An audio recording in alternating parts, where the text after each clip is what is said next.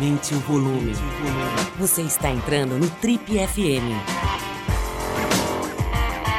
Um oferecimento Copa Paulista de Rally Histórico. Organização Universo Marx. Oi, aqui é o Paulo Lima e a gente começa agora mais um Trip FM, o talk show da revista Trip. Bom, pessoal, esse é o primeiro Trip FM que a gente grava no modelo coronavírus. Desde que essa epidemia ou pandemia agora maluca, né, tomou conta aí das conversas e das preocupações gerais, a gente obviamente partiu para se remodelar, remodelar completamente o nosso jeito de, de atuar e eu diria até o nosso jeito de ver a vida, né? Mas essa é a primeira vez que a gente grava de uma outra forma. Normalmente a gente senta com o nosso entrevistado, cara a cara, e bate papo. Isso, evidentemente, mexe com toda a dinâmica, né? E produz uma conversa diferente. Mas agora a gente vai, por força da situação, testar esse modelo remoto, né? É, conversando com o nosso convidado a exatos 80 quilômetros de distância. E o nosso convidado de hoje, o arquiteto e pensador do espaço urbano de São Paulo, nosso querido Ciro Pirondi, os fundadores da Associação Escola da Cidade, hoje uma das mais requisitadas e renomadas instituições de ensino de arquitetura do Brasil e do mundo. O Ciro é também autor de obras com foco na revitalização de áreas públicas degradadas. Hoje a gente vai conversar com ele sobre arquitetura, sobre a vida, mas também sobre como esse coronavírus, né, esse microorganismo tão impactante, tem produzido efeitos bastante relevantes, digamos, né, sobre os grandes centros urbanos. Então seja bem-vindo ao nosso estúdio virtual aqui, Ciro. Muito obrigado, Paulo. Eu que agradeço. É, você sabe a admiração que eu tenho pelo teu trabalho, por esse programa de tantas décadas já, não é verdade? Pois é, Cirão, 30, 36 anos estamos completando, eu acho que você não tinha nascido. que bom ouvir isso, mas é, é uma, uma alegria para mim estar com vocês aqui, espero poder contribuir de alguma maneira e a gente bater um papo. Legal, Ciro. Eu mencionei aqui a Escola da Cidade, como não poderia deixar de ser, né? Com é, todo é, claro o mérito, né? Eu vi aí que recentemente foi considerada uma das melhores do mundo de arquitetura. É. Agora, é uma escola, né? E uma escola pressupõe um monte de gente indo para um prédio, para um lugar, né? Para se encontrar, para se relacionar, é. para trocar informação, trocar aprendizados. Como é que vocês estão lidando, bicho, com esse momento tão adverso aí lá na escola? Bom, é, a primeira providência foi realmente nós tivemos de suspender por enquanto temporariamente as aulas e uma série de atividades, porque como você sabe, a escola tem a escola itinerante dentro dela, ou seja, os 360 alunos viajam todo ano e muito. E nós tínhamos uma viagem agora programada que iam para a parte aqui da América Latina e parte para o Brasil. Também tivemos de suspender e suspendemos também o seminário internacional que a gente realiza todo ano com o SESC. Com isso, foram três suspensões seguidas assim de atividades grandes que vinham sendo programadas há mais de um ano, mas tivemos de fazer isso e estamos tentando vencer isso através desses meios digitais que, como você disse, nesse momento eu acho que é um instrumento de construção até de uma certa paz, de um equilíbrio eu acho, da vida nossa, né? E nós estamos fazendo isso na escola. Estamos tentando virar esses próximos, talvez um mês ou dois meses aí que vai seguir. Ciro, te conhecendo já há um bom par de anos, como diria meu pai, eu sei que você tem toda uma vida dedicada para uma linha, digamos, de, de conduta, de, de visão, que é muito menos dinheirista e materialista do que talvez a média das pessoas da nossa geração, né?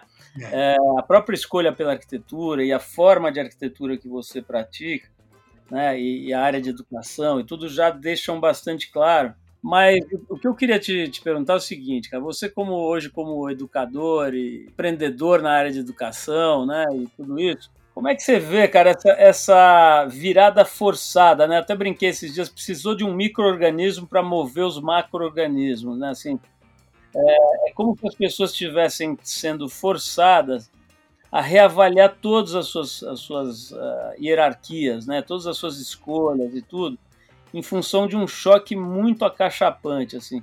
Queria que você falasse um pouquinho sobre isso. Como é que você está sentindo isso. Eu gosto de lembrar uma coisa que eu uma vez até cheguei a escrever, que as maiores revoluções do século XX, não é? Elas foram invisíveis, né? Ninguém nunca viu as linhas da televisão, da onda, nem tampouco fez nada assim que pudesse ser possível de ver a internet, por exemplo, que revolucionou o mundo, né? O que nós estamos usando hoje, né? Eu acho que é mais uma vez a prova para o homem, para todos nós, para civilizações, de que talvez as verdadeiras coisas que têm um valor são aquelas que a gente muitas vezes não consegue sequer ver, né, ou pegar. Nós estamos vivendo novamente nesse momento mais um exemplo disso, quer dizer, precisou vir essa coisa entre aspas invisível que ninguém nunca tinha visto.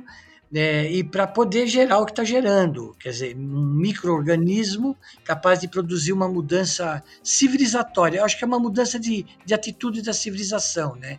Vamos precisar repensar. E isso na educação, por exemplo, eu vejo assim até como uma injeção de ânimo para as pessoas pensarem que é possível construir uma, um processo educacional um pouco mais liberto das pegas, de tantos ritos, não é?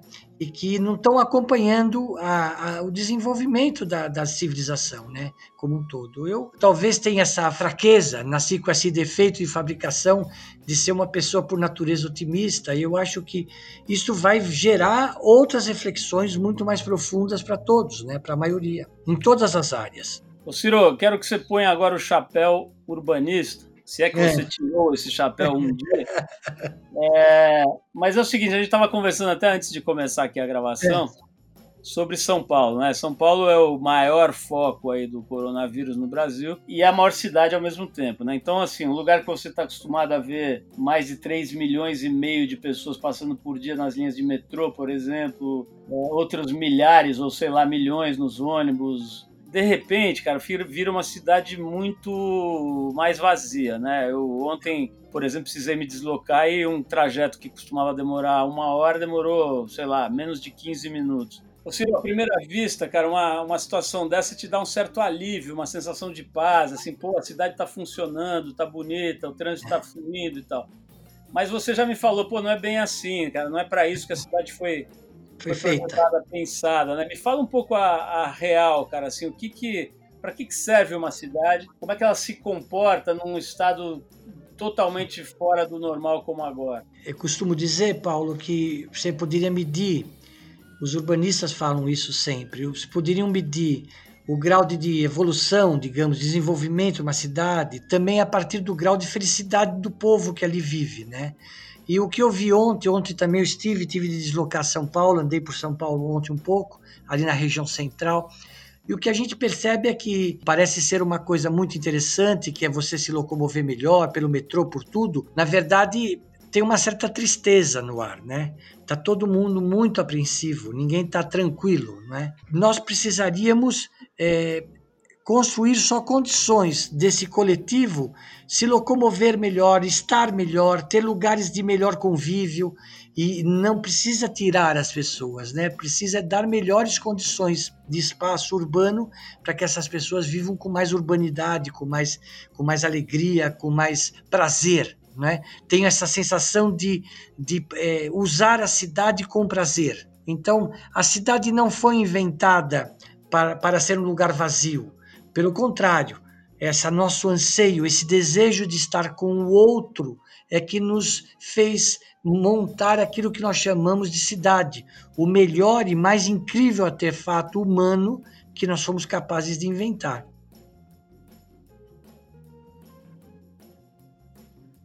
Interessa bastante, principalmente esse aspecto da felicidade geral da nação, né? Se, é, há, uma coisa, se há uma coisa que anda combalido, e aí bem antes bem antes da chegada do, do coronavírus, né, por conta de outros micro-organismos que andaram vasculando. O que, que você está fazendo nesses dias de confinamento? Você está conseguindo trabalhar normalmente? Você criou uma outra rotina? Eu tenho a sorte ainda de ser aquele que desenha à mão, né? Eu desenho na prancheta ainda. Então eu fico desenhando os projetos, eu fico escrevendo coisas, lendo alguma coisa e estou com uma vida relativamente normal sobre o aspecto da produção. Não, não, não parei, não. O escritório, as pessoas estão trabalhando fora do escritório e eu vou mandando os desenhos, eu tiro, é, tiro cópia, mando e está indo assim. Ontem eu fui apresentar um projeto normal, é, enfim. Estou levando a vida com uma certa normalidade, sem a, aquele contato que eu gosto tanto, como você sabe, como bom filho de italiano, eu abraço e beijo, está sendo mais difícil para mim. um beijoqueiro inveterado. inveterado. Agora, né? Ô, ô, Ciro, é, uma parte importante do teu trabalho é, é chamada revitalização de áreas degradadas da cidade, né? Ou seja, Isso. pegar aqueles infernos urbanos e tentar dar uma, uma chacoalhada ali, né? É. Essa é uma coisa que talvez os, os, governantes não estejam enxergando com tanta clareza, que é o seguinte, é claro que essa doença também tem uma lógica inversa, né? Ela começou dos ricos e depois está passando para os pobres, ao contrário é de boa parte das outras, né? Às vezes com é. origem na questão do saneamento básico e tal. Essa veio de avião, né? Essa veio é. de luxo, de... de classe executiva. É uma doença de luxo, exatamente. e aí, infelizmente, ela não escolhe é, grupo social, não escolhe raça, não escolhe idade, né? Ela, ela, vai e pega todo mundo. Como é que é, cara, nessas áreas mais degradadas, né? nas, nas francas, nas periferias, o que, que você acha que pode ser feito, se é que alguma coisa pode ser feita, para ajudar essas camadas em que álcool gel é uma ficção, por exemplo? É, né? ficção total. Bom, o que nós temos aconselhado, né, por exemplo, vou dar um exemplo de uma comunidade que nós trabalhamos agora atualmente, ali no Belenzinho, na Avenida Celso Garcia, perto da Marginal, ali fica entre a Marginal e a Celso Garcia, na região da Vila Maria, Belém Vila Maria ali. Uma comunidade de quase 4 mil pessoas, enfim. O que a gente tem tentado eh, orientar é janela aberta, essas coisas normais que todo mundo está falando, lavar muito a mão e tentar, mais do que tudo, conversar com eles, provar que não dá para continuar com a mesma vida social que eles tinham antes. Vai precisar dar um tempo aí nessa história. É isso só que a gente consegue fazer nesse primeiro momento, que é quase que uma coisa de emergência, não é? Porque na verdade o agravamento disso se dará nessas regiões muito mais se caso é, é, se propagar dentro de uma comunidade como essa. Isso é inegável, porque os recursos praticamente são inexistentes ou muito pequenos, né? dado as condições urbanas que vivem, ou seja, enquanto os governantes não entenderem, entenderem a arquitetura como um direito humano, não é um, arquitetura não é uma coisa de para pôr numa prateleira e o arquiteto ser um, um grande é, senhor de, de, de, fazer coisas belas só. É a dimensão humana da arquitetura que é o que nos interessa e pela qual ela existe. É?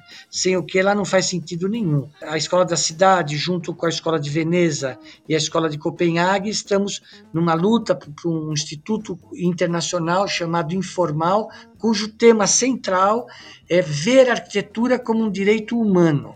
Né? E não como uma coisa é, só para uma determinada classe social. E essa luta tem de ser permanente. A única forma, nesse momento, da gente ajudar um pouco é, é fazer é falar de questões básicas de, de saneamento, de deixar a ventilação mais cruzada possível, é, para que a, o, o, ar passe, não é esse, esse seja mais limpa a casa, trabalhar a questão das águas, por exemplo, que nós esquecemos nas cidades. Né? A questão das drenagens da cidade foram erros banais que nós cometemos e hoje arcamos com as consequências disso. Né? Erros que não precisa ser nenhum grande arquiteto para saber que não podia, não deveria se impermeabilizar a margem dos rios, né? por exemplo, com as nossas marginais.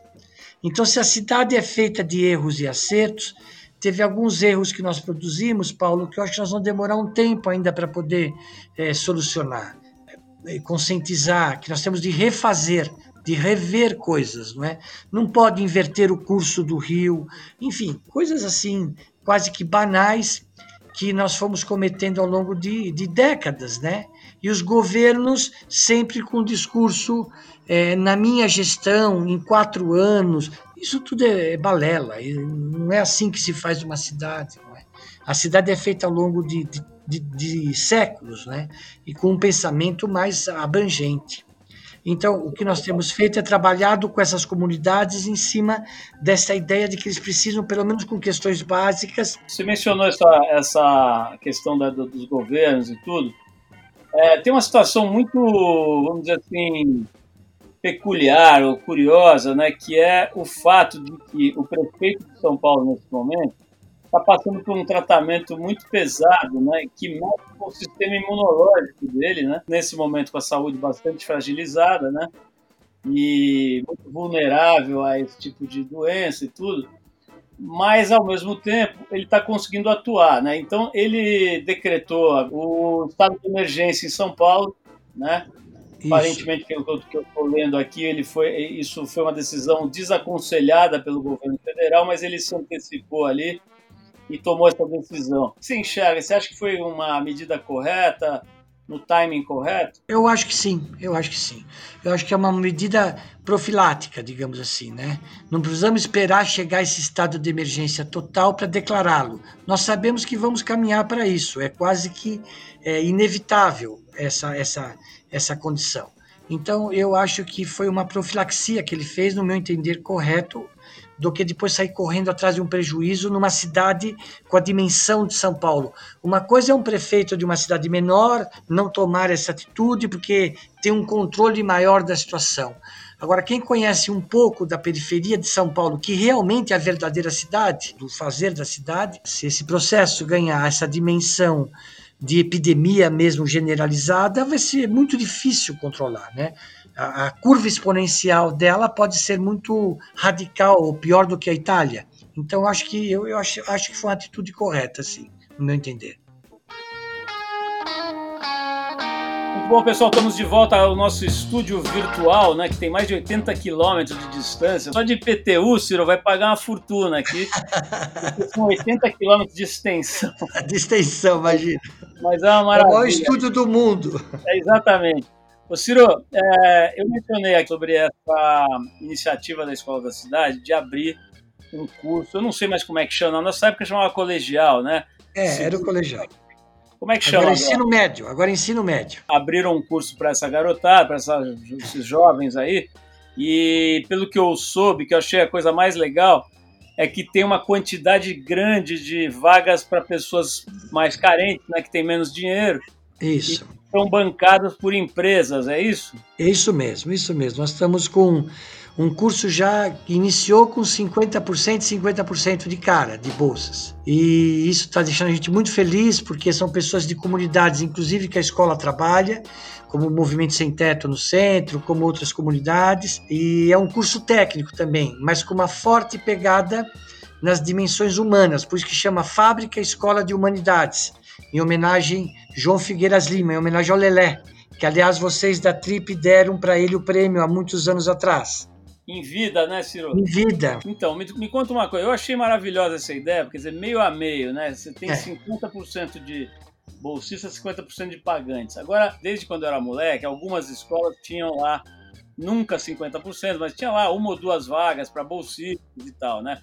Só que é o seguinte, esse pessoal ficava super mal, ficava meio assim a escória da escola, né? escola, é. Como é que vocês vão fazer, cara, para não se polarizar, né? Como é que vocês vão fazer para evitar polarização, algo que está tão presente na sociedade brasileira hoje. Sabe, Paulo, é muito interessante essa tua observação, porque isso foi o motivo de muita discussão interna antes de abrir a escola, mas muita mesmo. Durante esses cinco anos que nós fizemos aí de discussões e tentativas, e nós criamos duas questões que nos parecem muito claras e que parecem nesse primeiro. Não chegou nem um mês ainda de aula, nós vamos parar, né? Então, nessas primeiras duas semanas e meia de aula, no que nós constatamos, é, parece que é uma verdade, que é assim a pessoa que vem para um curso como esse que nós montamos, com um projeto pedagógico completamente inovador no nosso entender, chama-se Falem, o F de filosofia, o A de arte, o L de literatura, o E de ecologia e o M de música. E aí nós achamos que a pessoa que já quisesse fazer um, um trabalho como esse, a família que aceitasse, já era uma família que entenderia um pouco diferente essas questões. E isso está se constatando. E a segunda questão, nós montamos um sistema de acolhimento.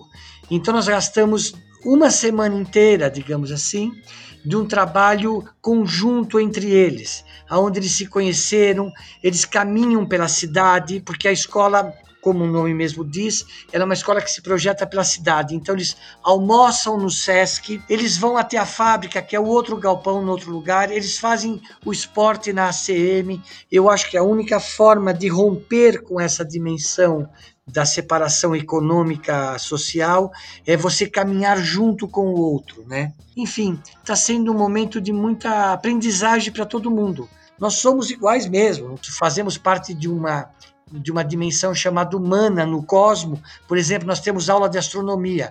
Então, o astrônomo é Ulisses Capozoli, que é uma pessoa genial. Ele, ele, a aula dele, que é dada dentro da disciplina de ecologia, mostra o cosmo e biologia está junto com ele. Então, mostra a química, a biologia e, e a e, e, a astronomia juntos na mesma sala, mostrando que a vida surge desse macro e desse micro e que, portanto, somos todos iguais. Ciro, vocês se anteciparam aí, foram, aliás, se anteciparam em algumas décadas, né? E começaram a pensar no coletivo é. e na integração entre os diferentes grupos sociais sem precisar do estímulo desse coronavírus, né? É, é. é agora, dado que a gente está sendo assolado por esse trauma coletivo mundial, eu vou querer saber Sim. sobre a tua visão. Eu sei que você não é cartomante, não é futurólogo, Mas, puta, é um cara que estuda o comportamento humano, né? A arquitetura, no fim das contas, tem muito a ver com isso, né? Entender o que as pessoas pensam, mais do que tudo que as pessoas sentem, né? O que, que o oráculo da arquitetura e do urbanismo tem para nos dizer sobre as próximas semanas e meses? Olha o desafio que eu estou te lançando aqui. Pouca coisa, pouca coisa. Bom, eu acho que a curto prazo já nós estamos sendo testemunha de uma coisa que eu acho que já vai, para mim, pelo menos, ajudar muito, que é a ideia de que nós podemos estar próximos é, a 80 quilômetros de distância, né? Usar mais esses meios para nos encontrarmos, para falarmos com os outros, não é? é? Pessoas mais velhas, não é? Estão já usando esse meio já hoje, estão aprendendo até para poder falar com os netos, com as pessoas, não é? Eu acho isso já é um ganho, vai ser um ganho inestimável, no meu entender. O, outra, o outro lado, na dimensão urbana, por exemplo, nós vamos começar a ficar mais atentos para as dimensões digamos, do cuidado com a cidade, do cuidado com a dimensão é, do ambiente, do meio ambiente, de tudo mais ainda. Quer dizer, não vai dar mais para continuarmos com essas bravatas e essas histórias, não é? De que não, não tem problema nenhum, podemos trabalhar 24 horas sem parar, com trabalho análogo à escravidão em muitas regiões do mundo, não é? Quer dizer, que vão gerar mais problemas além desses. Eu entendo isso quase como uma resposta da natureza, do universo para nós, dizendo: olha, vamos parar um pouco de brincar, senão nós vamos começar também a inventar nossas coisas aqui que vão pegar vocês. Quer dizer, vocês só pegam a gente, a gente vai começar a pegar vocês um pouco. Eu estou, assim, encantado com um livro que eu acabo de ver e eu recomendo a todos, chamado A Revolução das Plantas, de um grande biólogo, botânico italiano chamado Stefano Mancuso, onde ele fala isso, quer dizer, uma coisa que nós defendemos no universo do, da educação, no universo da vida e da arquitetura há anos, que é a ideia de que nós somos uma inteligência coletiva. Eu acho que a grande a grande aprendizagem de tudo isso vai ser que nós precisamos estar mais juntos, pensando coletivamente, como as plantas fazem, segundo esse livro desse, desse botânico maravilhoso. É, as plantas já fazem há milênios, quer dizer, elas resolveram povoar o mundo, ele diz, usando uma inteligência coletiva de raízes que se comunicam por todo o planeta eu acho que nós vamos aprender muito isso, que nós precisamos estar mais juntos de uma maneira inteligente, não mais juntos para explorar o outro, mas junto para fazer continuar esse mundo é um pouco estúpido que nós inventamos de primazia de um sobre o outro. Vamos entender definitivamente que somos iguais e que a virtude, no meu entender, está em nós compreendermos isso, que existe uma inteligência coletiva no mundo eu acho que essa vai ser a aprendizagem principal dessa dor, porque é uma dor. E, infelizmente, por vezes nós necessitamos dela para entender algumas coisas que vão além do carro novo, do avião novo, da casa nova. Né? É, é, talvez construirmos casas mais sadias é, sob o aspecto do afeto, que no fundo é o que nos sustenta todos, né, Paulo? Eu, eu imagino. Ciro, é, você fez uma construiu aí um raciocínio muito interessante sobre uma espécie de vingança da natureza, né? Eu é. acho que isso faz bastante sentido. E eu me lembro de ter tido as minhas primeiras lições de arquitetura com o nosso amigo em comum e também seu colega na turma que fundou lá a Escola da Cidade, o Rafik Farah. É, lá no começo da Trip, você sabe, ele fez o, o projeto gráfico da Trip original, o logotipo, e participou da criação da Trip. Ele falava muito pra gente sobre a coisa dos rios, né? Já naquela altura, estamos falando aí de 34 anos atrás, né? Olha, nós estamos aqui no Butantã, perto do rio, tá? aqui tinha um monte de rio, os caras cobriram tudo isso, vai dar ruim, vai dar ruim. A água vai se vingar da gente. O belo dia inundou a casa dele. e ele falou, tá vendo? Eu avisei. E, mas enfim, é, eu queria saber, além dessa coisa que é muito, hoje é muito clara e evidente, né, desse crime que a gente fez com as nossas águas, os nossos rios e agora os oceanos também. Quais foram as outras burradas da, do ser humano na construção das cidades? Quer dizer, os equívocos em relação à destruição de forças da natureza e tal. O que mais além das águas? Todos os prédios chegam até o chão e não, não contentes com isso, a gente vai lá para baixo. Então, barra o lençol freático. Imagina o que tem de barreira entre a Avenida Paulista e a Avenida Faria Lima, naquela descida no subsolo de barreiras de água, de cortinas de concreto que não permite que a água siga o seu curso natural. Agora, além disso, nós acabamos com o vento. Além do vento, acabamos com o sol. Tudo em busca de uma de uma pretensa, de um pretenso progresso, um desenvolvimento. Quer dizer, é, nós construímos ruas extremamente estreitas, eh, usando o modelo antigo da cidade colonial, os, os, chamados lotes, né, que foi um erro que nós herdamos da colonização, eh, desde as Seis Marias até hoje, e os lotes barram a dimensão possível de construção do desenho da cidade. Paulo, se você me permite, eu diria: a questão central é que nós temos de entender que a cidade é física, ela não se faz com leis. Se plano diretor resolvesse cidades, nós teríamos as melhores cidades do mundo, e não é verdade. A cidade tem uma dimensão física, espacial, tem ventos. Hoje, por exemplo, em Berlim, para você construir mais área em altura do outro lado da rua do teu vizinho, você vai pedir permissão para ele. Aí você vai na prefeitura ter uma tabela. Se você for tirar dele duas horas de sol do dia, você paga pelas duas horas de sol para ele, se ele permitir que você tire. Aqui não, nós construímos como se fosse assim a, a revelia de tudo. Quer dizer, eu insisto, não é o problema de ganhar dinheiro com a cidade. A cidade foi feita, inventada pelo homem para produzir riqueza, material e espiritual, as duas juntos, não só uma. E aí nós podemos produzir riqueza, mas com um pouco mais de inteligência, um pouco mais menos voracidade, menos egoísmo, menos vontade de ficar rico do dia para o outro com um único prédio.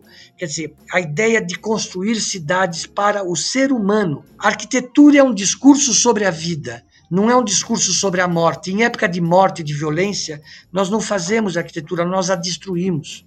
Portanto, a arquitetura deve ser um discurso sobre a paz, sobre a construção da vida. É nesse sentido que a gente vem errando e parece que não queremos acertar.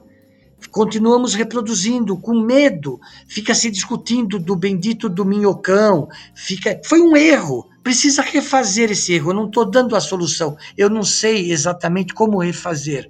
Mas o que eu sei e a gente constata é que aquilo foi um erro e que precisa ser revisto. E assim como foi um erro impermeabilizar as margens dos rios, fazendo as marginais, e assim como foram outros erros que nós vemos cometendo. Ciro, é, acho, que, acho que temos talvez uma esperança né, de que esse custo violentíssimo aí dessa epidemia faça a inteligência humana pegar no tranco, né? Exatamente, essa é a, a única saída. O Ciro, é, você falou uma coisa agora muito, mais uma coisa muito legal, que é essa coisa da, da arquitetura ser uma arte da vida, né? De, que, que, enfim, promove vida e tal. É, você mencionou, quando a gente estava falando das comunidades mais pobres, essa coisa da, da, da, ventilação cruzada, né? Tem muita gente que está nos ouvindo, talvez nem saiba exatamente o que, que isso quer dizer.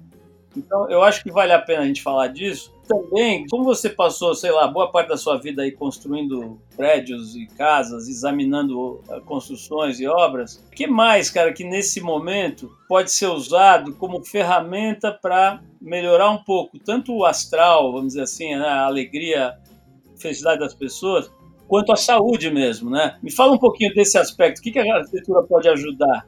eu acho que poderia ser. Quando a gente fala de ventilação cruzada, é uma coisa muito simples. São duas janelas abertas, de preferência a uma determinada altura, para que elas passe o ar. Como a gente sabe, cientificamente, o ar quente sobe.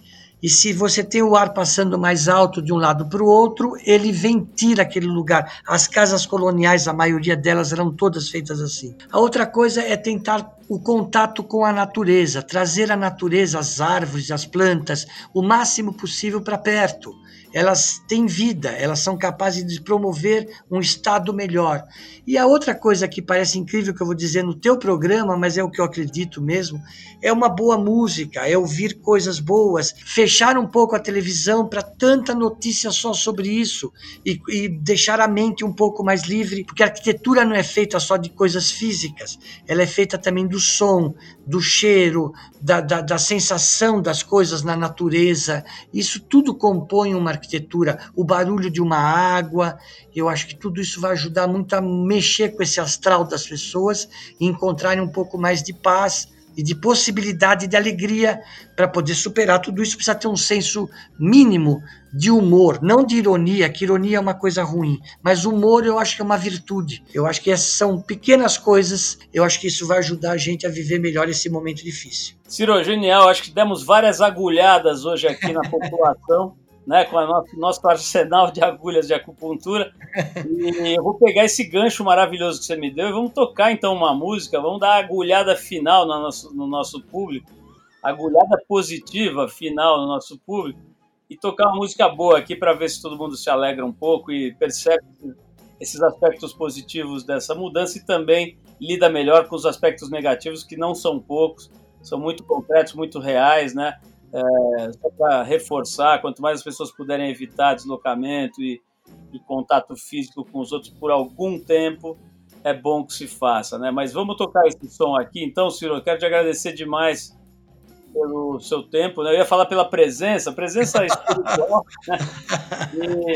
E, e, também, cara, dar os parabéns aí para a Escola da Cidade por esses. Quantos anos são já a Escola da Cidade? 20, 20, é, 25 ano que vem, 24 esse ano é, 20, quase 25 anos de, de, um trabalho muito bonito, né? Conquistou uma reputação muito forte e, e formou já muita gente boa que está por aí pensando, pensando, melhor as cidades, as edificações, tudo isso. E agora com essa escola para a galera que está ali na fase dos 14 aos 16, 17 anos, também entrar num modo de pensamento mais conectado com o contemporâneo, né? Isso mesmo. Eu quero agradecer, viu, Paulo, muito você pela oportunidade e espero que tenha sido válido a nossa conversa aqui. Tenho certeza que os nossos ouvintes vão, vão curtir, ou estão curtindo, porque acho que a gente está tentando fazer uma reflexão aqui positiva, né, otimista, sem ser alienada, né? Quer dizer, tentando enxergar ângulos é, originais e fazer um pensamento com ventilação cruzada, né, Ciro? É isso mesmo. Boa. Essa eu vou usar agora.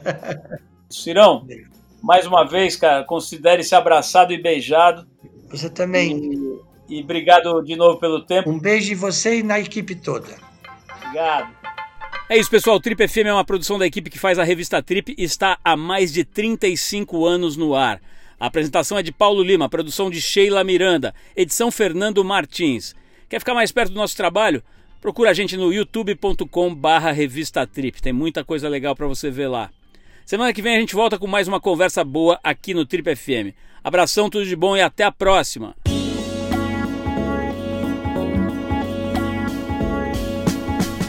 Você ouviu Trip FM. Esse foi um oferecimento Copa Paulista de Rally Histórico, Organização Universo Marx.